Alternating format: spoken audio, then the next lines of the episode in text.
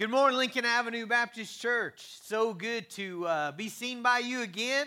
So good to have you worshiping with us. Wasn't that great to sing? I hope you got to sing. I hope you sang in your in your living room. We are a singing people. God's people are a singing people. We have lots to rejoice about.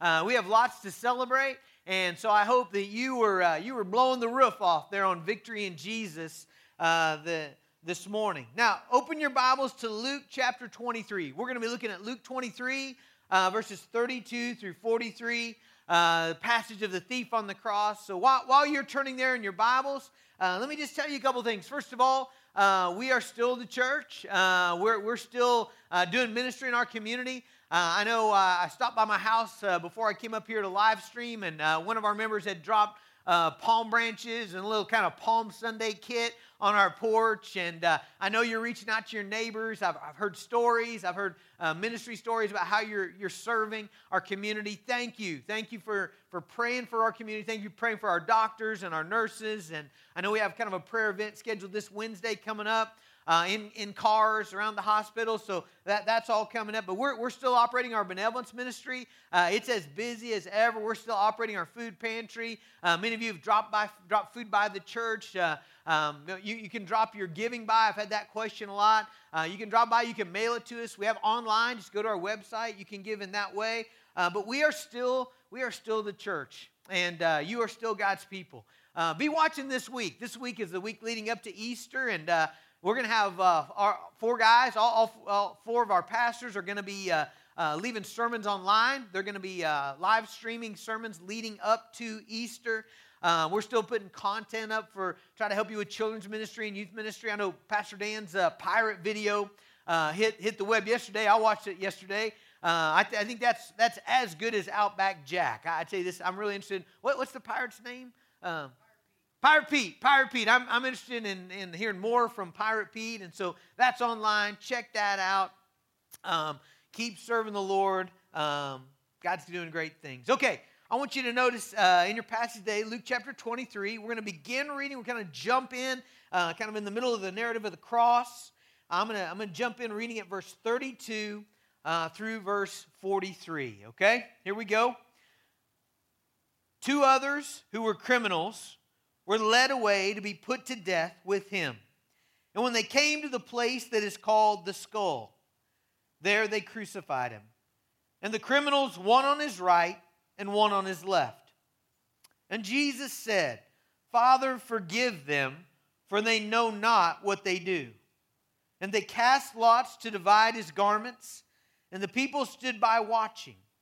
But the rulers scoffed at him, saying, He saved others let him save himself. If he's the Christ of God, the chosen one. The soldiers also mocked him, coming up and offering him sour wine, and saying, If you are the king of the Jews, save yourself. And there was an inscription over him This is the king of the Jews. One of the criminals who were hanged railed at him, saying, Are you not the Christ? Save yourself and us. But the other rebuked him, saying, Do you not fear God, since you are under the same sentence of condemnation? And we indeed justly, for we are receiving the due reward of our deeds, but this man has done nothing wrong. And he said, Jesus, remember me when you come into your kingdom. And he said to him, Truly I say to you, today you will be with me in paradise. Father in heaven, we thank you for the incredible grace that we see in this passage. And Father, we, we praise you this morning for the incredible grace that you have shown to us.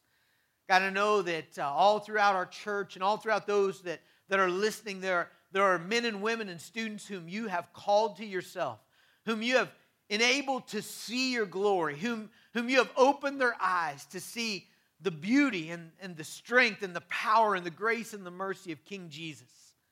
Father, thank you for bringing us to life. Thank you for joining us to the resurrected Christ. And Father, I, I, pray today as we look at this picture of the gospel, as we look at the gospel in action in this passage, Father, that, that we might be spurred on. God, to live obediently, to live on mission, to take this gospel, a gospel that that transforms a thief and brings him from the gates of hell to the gates of heaven. Father, that we might bring that to our world. Father, speak to us, God. Holy Spirit, we ask you to move in homes all across our congregation this morning. Father, we ask it in Jesus' name. Amen. All right, so you'll notice in our text today, we, we've got three dying men, okay? Three dying men, three men who within hours will, will be dead. They'll leave this earth. The man in the middle, of course, is Jesus. Uh, the man in the middle is, is the eternal God who stepped out of the heavens and into human flesh. Uh, the eternal God who stepped out of the heavens into the womb of a virgin, born into poverty and obscurity in a barn, in a backwoods town, in the middle of nowhere to teenage parents. The eternal God who stepped out of the heavens and into humanity and lived the perfect life, a life of complete obedience to God, of complete delight and, and enjoyment of God. Uh, a, a, man who, who clearly de- demonstrated in his life on earth his power and his authority over death and over de- demons and over disease. This is Jesus. And though innocent of any crime and wrongdoing, Jesus is now submitting to the will of God and dying for the sins of those who would be joined to him. Now, let me give you a little bit of context on what's happened up to verse 32 and what's going to happen after verse 32, okay? So, the context of this passage is Jesus on the, cru- on the cross being crucified. So, in this passage, Jesus has already experienced more suffering and agony than any man has ever endured. Now, not that other men haven't been crucified or not that other men haven't died in a similar painful, torturous death as Jesus did, but no other man has borne the sins of the world like Jesus. No other man has, been God incarnate, taking on himself the sins of human flesh. Jesus is in a category all by himself here. In this passage, Jesus has been betrayed by his closest friends. He's been falsely accused. He's experienced again and again blatant injustice. He's been reviled and railed at by powerful men. Jesus has been beaten and humiliated and toyed with and taunted by wicked men. He's been scorched. He's been tortured. He's beyond exhaustion. And he's experiencing or about to experience an utter aloneness and a separation from God that no man this side of eternity has ever experienced. And it's in this context that Jesus interacts. I mean, that's amazing to me, first of all, that it's in that context that Jesus interacts with two hardened criminals placed on either side of him. Luke calls these men criminals. Matthew calls them robbers. We know that Roman crucifixion was reserved for the, the worst of criminals. And so, most likely, these were murderous men. These were repeat offenders. These were the kind of guys who would break into a home and murder a family and take their possessions. What, whatever they were, whatever they'd done, they were bad dudes. They, they, had, they had lived a bad life. And, and in Matthew 27 44, it says that both of them started to mock and revile Jesus. Okay? So Matthew says that at the beginning, at least, both of these men, the one on the right and the one on the left, both of these men were reviling, they were mocking, they were joining the crowd as they hung there, as the final minutes of their lives ticked away. They, they, they were mocking Jesus. If you're the Son of God, then save yourself. If you're the Son of God, then save us. Prove it if you say you're the King. And then as they hung there, both of them, each being on either side of Jesus, have equal access to Jesus. And so both of them have an opportunity to see the character of Jesus and to hear the words of Jesus. And in that context, something miraculous happens to one of these men. Now, there's no way to know how much these guys knew about Jesus. Um, we, we know that they both know that he's the Christ, or that he claims to be the Christ. Uh, they say that. They, they, they say that in, in the text. You know, they, if you're the Christ, if you, if you say that you're the Christ.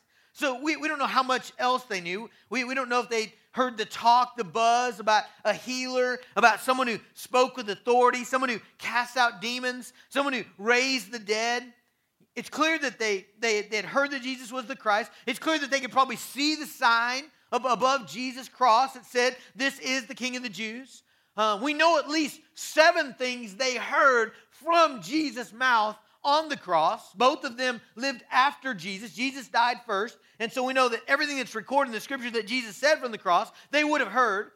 So in John 19, 26 and 27, they would have heard Jesus tell John to take care of his mother. In Matthew 27, 46, they would have heard Jesus say, My God, my God, why have you forsaken me? In John 19, 28, they would have heard Jesus say, I thirst. In John 19, 30, they would have heard him cry out, It is finished. In, in Luke 23, right after this passage, they would have heard Jesus say, Father, into your hands I commit my spirit. And then later on, they would have heard Jesus say to the one thief, Truly I say to you, today you will be with me in paradise. But it's interesting that the, the, the, phrase that comes right before his interaction with these two thieves is found in verse 34. And it says, As Jesus said, Father, forgive them, for they know not what they do. I have to believe that Luke put that in this text for a reason. I, I, think the order of it is, is, is probably intentional. These men had just experienced some of the same brutality that Jesus had experienced. Maybe not to the degree that Jesus experienced it. But here you have Jesus crying out to God on behalf of the men who had just brutally beaten him, who had mocked him, who had falsely accused him, who had lied about him, who had dealt him this terrible injustice. Jesus had been the victim of, of, of incredible suffering at the hands of wicked men. And here he is. Both thieves hear him call out to God for mercy on these men's lives. Now don't let, don't let that don't let that slip by you as being a small thing. You know, I, don't know about you, but I, I, have a hard time being kind even to those who aren't kind to me. Uh, I try very hard to be like Jesus. I try to depend on the Holy Spirit and live by faith in those things. But, but, but let's just be honest. For most of us, even small insults, even, even small instances of injustice, make it very difficult for us to be spiritually minded. I had an experience yesterday. I had to believe this was God's providence for uh, this morning, but I had experience yesterday where uh, a man uh, called me an idiot, and, and he called me another name too. I don't want to say it, uh, not because it's a, a worse word or it's a bad word. I'm just afraid the junior high boys in our church will get a hold of it, and uh, I'll be known as Pastor That. So I, am just going to leave that out. I, I, don't even know exactly what he meant by it. Uh, it is a derogatory term, but I don't know exactly what it is. Uh, but I, I, was I was praying with some guys this morning, and uh, they were talking about it, it, it we were kind of laughing about it, and, and I said, I don't even know what that means. And, and the one guy said, Pastor, I think he was saying you're a little bit wimpy. And so, uh, anyway, I, I, don't know what it means, but, but idiot was one thing, and then, then let's just say wimpy. That wasn't the word, but let's just say wimpy was the, the other thing. And man, I, I feel like I was prayed up, and I feel like I was I was ready, and I felt you know. But I, will be honest. I mean, there there there was a little bit of hey, I, I didn't deserve that. Hey, I, I mean, who are you to, to to say that to me? And can you imagine? The King of Kings, the King of Glory, the Creator of the universe, the one who gave these men their mouth to speak, is hanging on a cross, dying for their sins, and he's being reviled by them. And in the midst of that, these two thieves see Jesus plead to God for mercy, for forgiveness for what they do. Now, both men witness the words of Jesus, both men witness the character of Jesus. Both men see this, and for the first man, it has zero impact. He is literally a, a, few feet from the Son of God, the Savior of the world, and nothing. He hears Jesus' words. He sees a man act in supernatural ways. He sees a man exercising supernatural forgiveness. And, and there's, there's nothing. I, would say worse than nothing. In verse 39, it says he joins in the mocking. It says he railed at Jesus, saying, You know, aren't you the Christ? Save yourself and us. He didn't call on, on Jesus to save him from, from, from his sins. He calls on Jesus to get him down from the cross. Hey, mockingly, if you're really the Christ, then get us down. It's interesting that in verse 35, you can look at it, verse 37 and verse 39, three times, three different groups of people tell Jesus, if you are the Son of God, then, then come down off the cross. You know, there's, there's a great lesson there. I, I think most people want a God who acts like them. For most folks, they're like, well, you know, if he's really God, he would do what I would do. If he's really God, then he would save himself. I mean, the reality is that if Jesus does what they're asking him to do to prove his divinity, then every last man, woman, and child in every generation would die and go to hell. If he does come off the cross, he's not the Savior of the world. Essentially, what they're saying is if you're God, then do what I want. If you're God, then, then be who, who I want you to be. That, that's essentially what they're saying. There's probably people today who function sort of like that.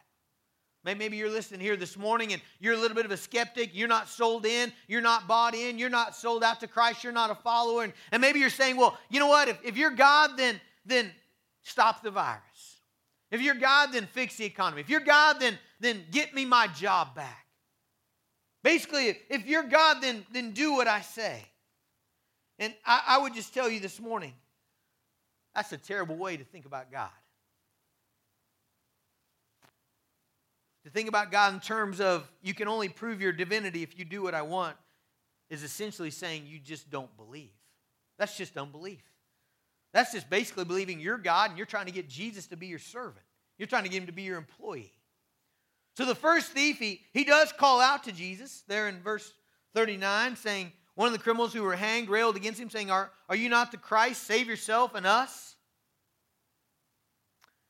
But it's not, it's not a, it's not a cry of faith. He doesn't repent. He doesn't admit his sin. He doesn't praise God. He doesn't delight in God. He doesn't surrender.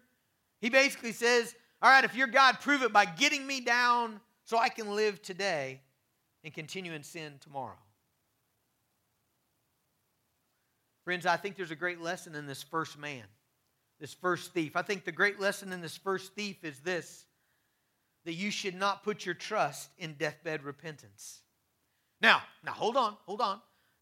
Does Jesus radically save people in the last moments of life? Absolutely. Yes, yes. I mean, praise God for his incredible grace. Okay? We're going to get to that here in just a minute. He, he does it, and he's still doing it. You know, should, should you call on people to trust Christ on their deathbed? Yes, you should. Should you visit people in the hospital and read scripture to them and display to them the glory of Christ and pray for them, their eyes to be open to see who He is and how much He loves? Yes, you should. Yes, you should. You should never stop speaking the gospel and praying for the work of the Holy Spirit in somebody's life. But, but I want you to notice that here's a man who hangs next to the Son of God in his final moments of life, and he cannot find repentance. He's got no place for humility. You would think that if there were ever a time he would be thinking about spiritual things, you would think if there were ever a time that he would be contemplating eternity, you would think it would be now. But he's not. He's not. He's angry. He's in pain. He's bitter. And he's about to enter hell. The final moments of his life are spent in unbearable suffering. But there'll be a ray of sunshine compared to the darkness that he's about to step into. And that he will never, never, ever step out of. It's interesting that we have no recorded words, really, from Jesus to this man specifically. Friends, don't wait. Don't assume that you can put off dealing with your sin until another time. Don't, don't assume that there, there's someday in the future that, that, that it's all going to come together and that, that, that, that you can then put your trust in Christ, that there'll be a better day other than today. Don't count on that there'll be another day, that there'll be another opportunity. Hebrews has this continual refrain in it. In Hebrews chapter 3, verse 7 and 8, it says, Today, if you hear his voice, don't harden your hearts. Today, if you hear his voice. Implied there is if, if you hear his voice today and you you put it off, if you hear his voice right now on, on your couch and you're convicted of your sin and you see the glory of Christ, but you're like, well, it's just not today. I've got other things going. I don't know how it would impact this or that. I, I, I, I, am prideful. I, I, I don't want to humble myself. Don't put off dealing with your sins. I was reading with some guys this week, 1 Timothy chapter 4, verse 2, and it describes people whose consciences are seared. That's an interesting phrase, isn't it? Whose, whose consciences are seared. In other words, they, they were people who, who, who turned off God. They were people who heard the Word of God and, and shut it off. They were people who heard the Word of God, they were convicted by the Holy Spirit, and they said no. They just said, no, no, I, I, I, I'm not going to obey. I'm not going to yield. Not yet. They probably said, not yet. And Paul says to Timothy that there are men whose, whose, whose consciences are, are like they, they've had a hot iron put to them, and they no longer feel conviction. Scripture says, today, if you hear his voice, today, if the conviction of the Holy Spirit is upon you today, if you see that Jesus is King, that He's Lord, then trust Him. Call out to Him. Put your faith in Him. Repent of your sin today. That's exactly what the second thief does. Let's talk about this guy on the other side. Let's talk about this second criminal. Now, this is a guy who, who sees and hears physically everything that the first guy did. He's on the other side of Jesus. He heard the seven sayings of Jesus from the cross. He, he heard what the crowd was saying about Jesus. He knew that Jesus claimed to be the Christ. He claimed to be the Messiah. He heard Jesus forgiving those who were, who were putting him to death. But this guy, this guy sees and hears on a spiritual level. It's interesting that, that Paul, when he writes in the epistles, he talks about the eyes of your heart. He, he talks about seeing things on a, on a spiritual level. That's exactly what happens with this second criminal. Notice in verse 40, he fears God. It says, But the other, the other criminal, rebuked him, he rebuked the first criminal, saying, Do you not fear God? Do you not fear God? Look, look at his reasoning. Okay? He says, Do you not fear God since you are under the same sentence of condemnation, and we indeed justly? This, this guy is he is, he's thinking about spiritual things. Uh, if you were here last week, you know, we talked about the fear of God. We talked about how, how many people are only consumed with the physical, only consumed with the right now, only consumed with how people think of them, or their health, or their, their, their financial state, but they're not consumed with the big reality of their spiritual condition. This guy is. He is. The first criminal's lack of fearing God is mind blowing. Right? I, I had to ask myself, you know, you, you've got this guy here in, in verse 39 who says, One of the criminals were hanged, railed at him, saying, Are you not the Christ?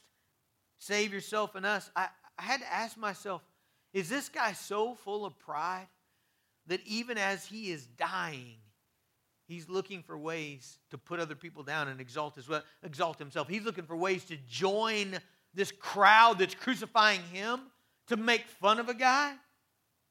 Is he so completely consumed with finding a way to save his physical life? Is his heart so hard that he cannot find any hope that there's anything beyond this life? But this second guy, it would seem, you'll notice, what he cares about. What he cares about is being with Jesus. You'll, you'll notice this second man doesn't, he doesn't ask for anything physical. The other man said, the first man says, Hey, if you're God, then get me off this cross. The second man never, never, never asked anything about that.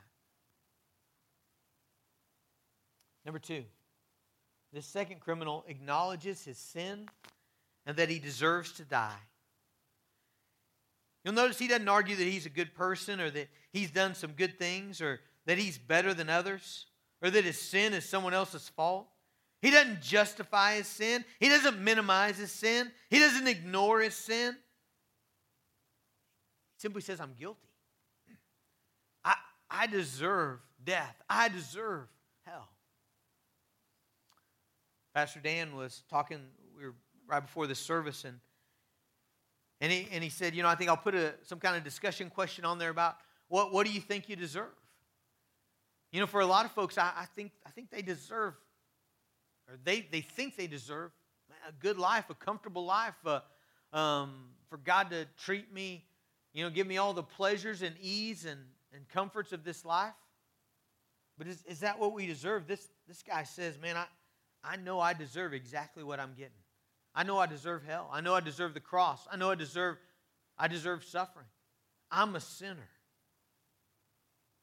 Thirdly, he acknowledges who Jesus is. Verse 41. He says, And we indeed justly, for we are receiving the due reward of our deeds, but this man has done nothing wrong. Essentially, he says, Jesus is righteous. He, he's done nothing wrong. He's innocent. We deserve what we're getting, but not this man. Later in verse 42, when he says uh, to Jesus, Remember me when you come into your kingdom, he's saying, Jesus, I know you're a king. I know you've got a kingdom. And then would, would you just notice for a moment? You know, a lot of people, when they talk about the thief on the cross, they say, man, you know, he, he became a Christian there in the last moments of, of his life, and he, you know, he never does anything for God. He never, he's got no work. I mean, I almost disagree with that. I, know he didn't live very long, but this guy is publicly professing that Jesus Christ is righteous, that he's God, that he's the king, and that he's got a kingdom. He is publicly professing that in front of a crowd, in front of a hostile crowd, moments either during, before, right before, or after his conversion. It's hard to tell when he's actually converted, but but but it's then. This guy is bearing witness of Jesus' righteousness and kingship as he's being saved.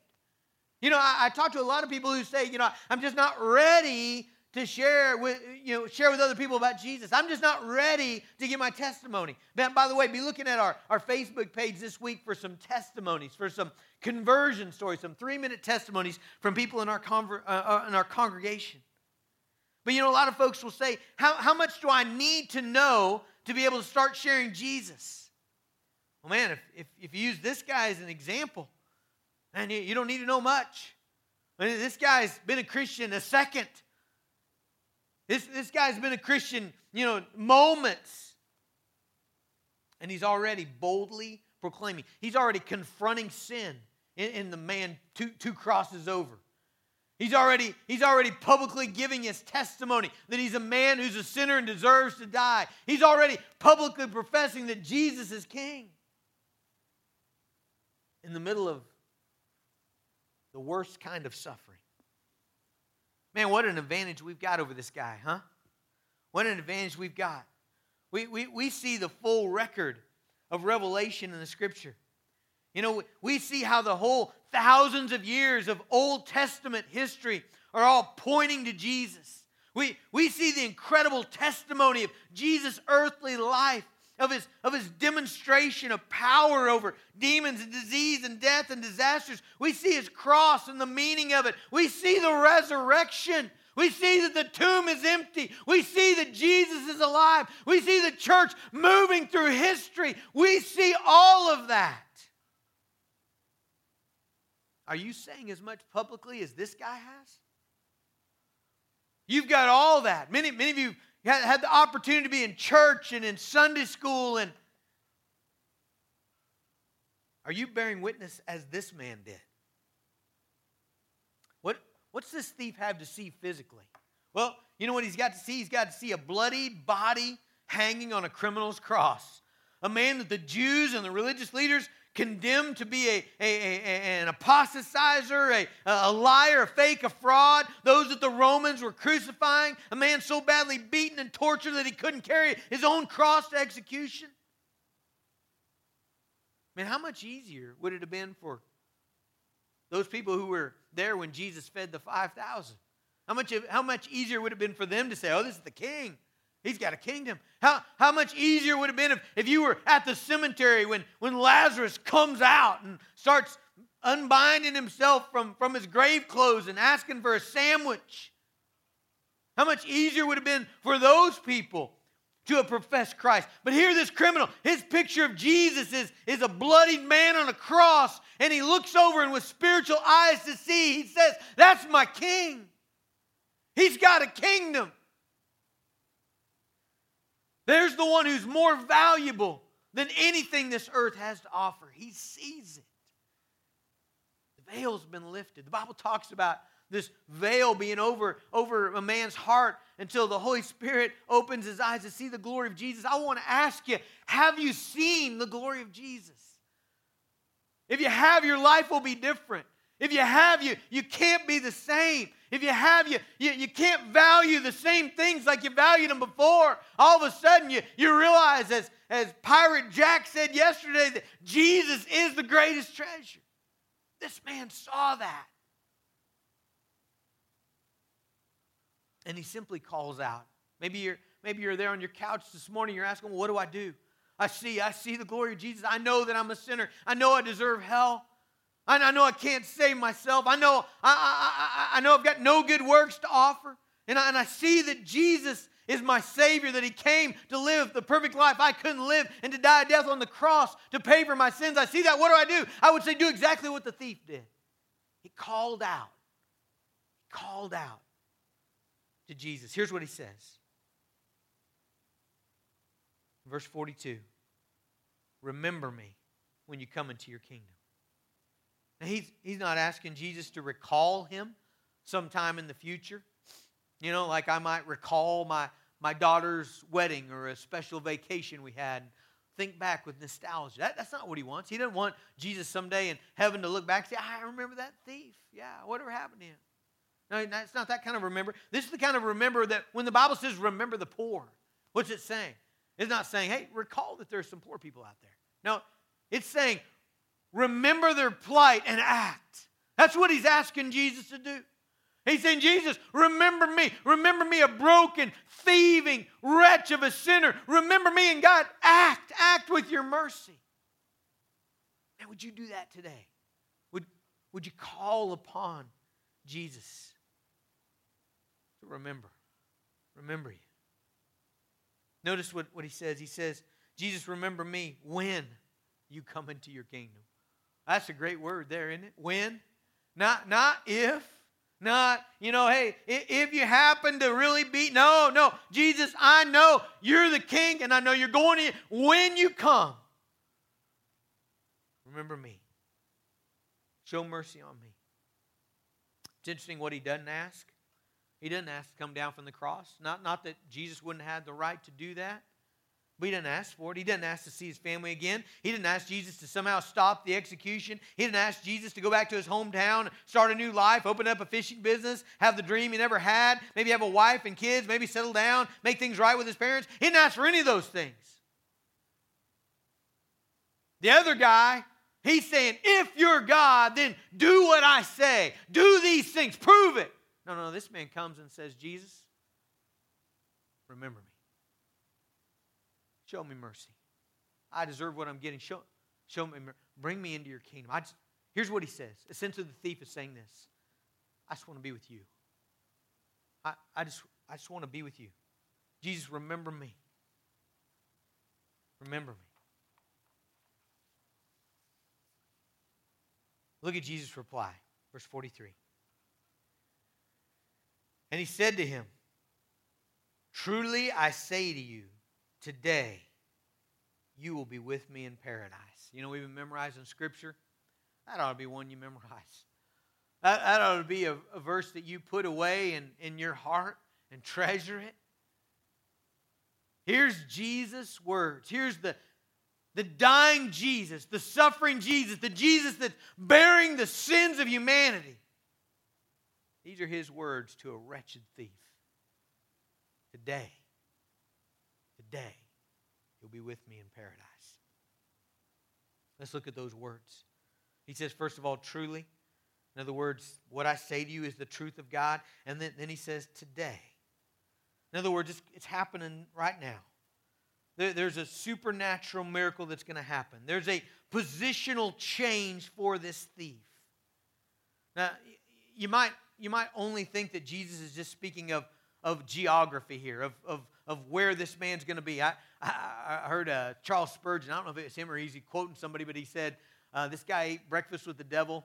You know, he had, he had lunch with Jesus and he's going to have supper with him in heaven. And, and truly, there's a reality to the, to, the, to the fact that, that Jesus is saying, You're going to be with me immediately in paradise. They're both leaving this earth, they're both leaving this world. And, he, and he's saying, Today you're going to be with me. And we know that from the rest of Scripture.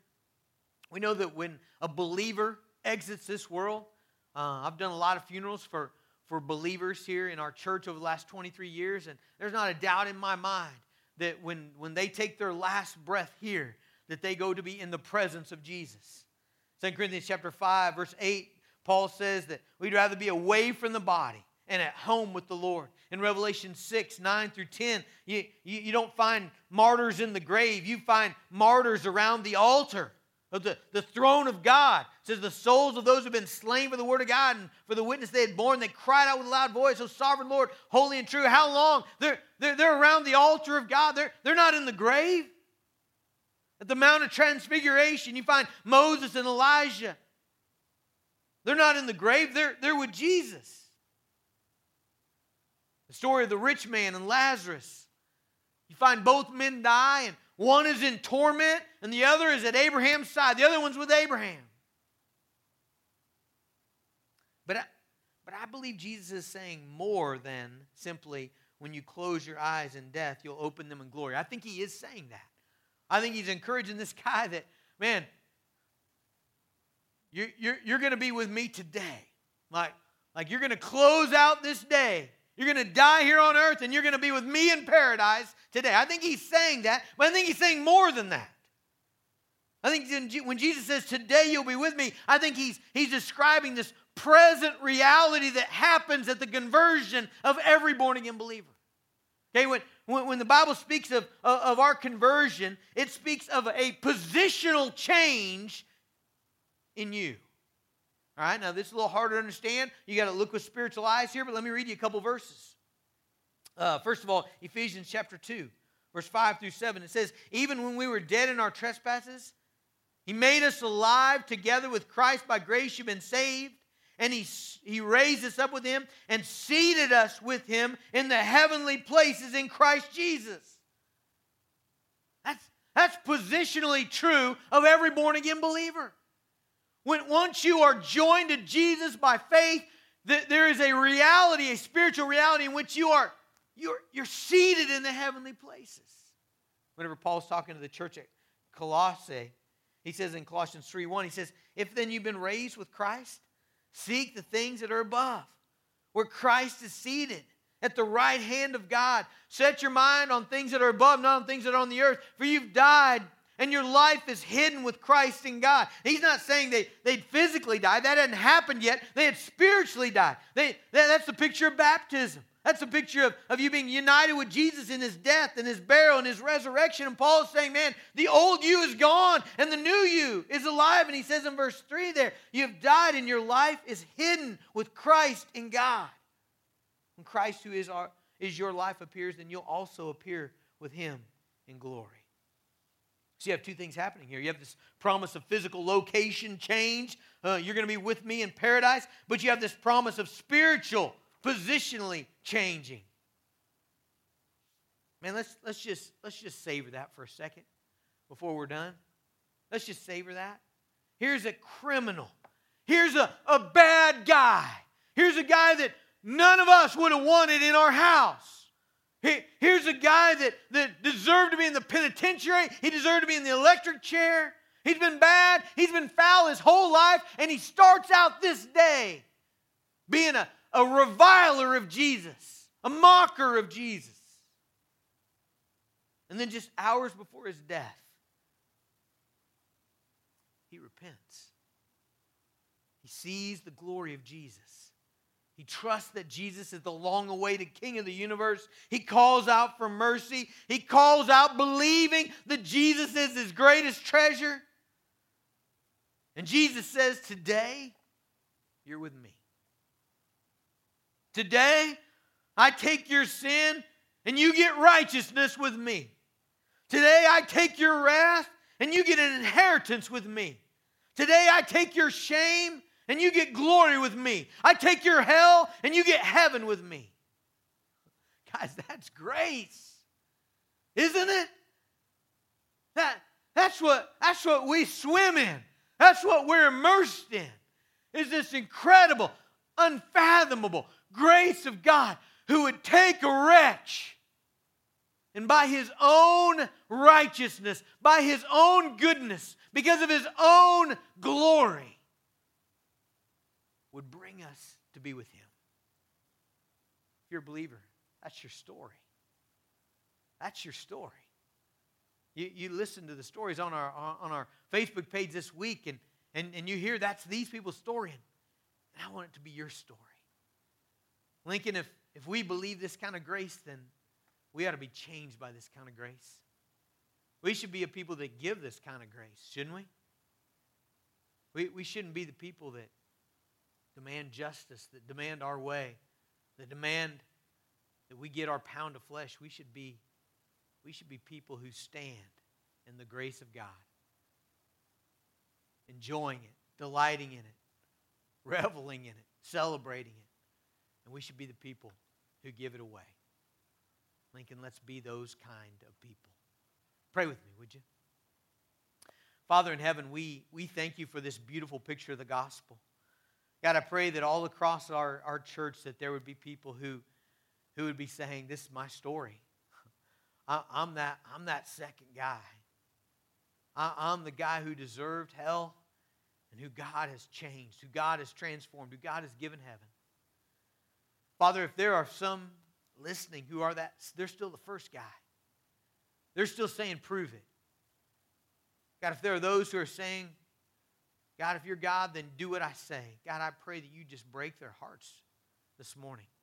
God, bring, bring them conviction, bring them a realization of, of their desperate need for a good and merciful King. Father, give them faith to believe. Open their eyes to see, to see the glory of Jesus and to put their faith in him today. Father, help, help us who have been saved by your grace to be proclaimers of it. God, I pray that we would not have excuses. God, forgive us for our excuses of why, why, why we, we don't share the gospel. Father, if a, if a dying criminal suffering a, an agonizing torture can proclaim truth from the cross, Lord, I pray that we might proclaim it from our living rooms and from our workplaces and from our computers and from our phones. Father, make us proclaimers of the gospel. Father, we ask it in Jesus' name. Amen. Amen. Thank you, Lincoln. Thank you for joining us and those who, who jumped in online. Uh, man, church, I am praying for you. Uh, I'm praying for the, this season to pass and for us to be able to gather again. Uh, but until that time, we are the church. We are the church wherever we go. Be the church. Um, lead, lead your family. So dads, moms, uh, students, wh- whoever you're gathered with, um, man, close this deal out with prayer. Uh, maybe sing a hymn together. Uh, you can look them up online. You don't need a hymn book, they're, they're all online. Uh, one that I was thinking of right before the service is uh, At the Cross. At the Cross, at the Cross, where I first saw the light and the burden of my soul rolled away. It was there by faith. I received my sight. Now I'm happy all the day. I thought about singing that to you guys, but I'll, I'll spare you that. Uh, sing together. Uh, join together in worship, join together in prayer. We should have some uh, discussion questions coming online soon. Look for those. Be on our Facebook page or one of the pastor's Facebook pages. Um, we'll see you next week, church, if not before. We love you. Thank you.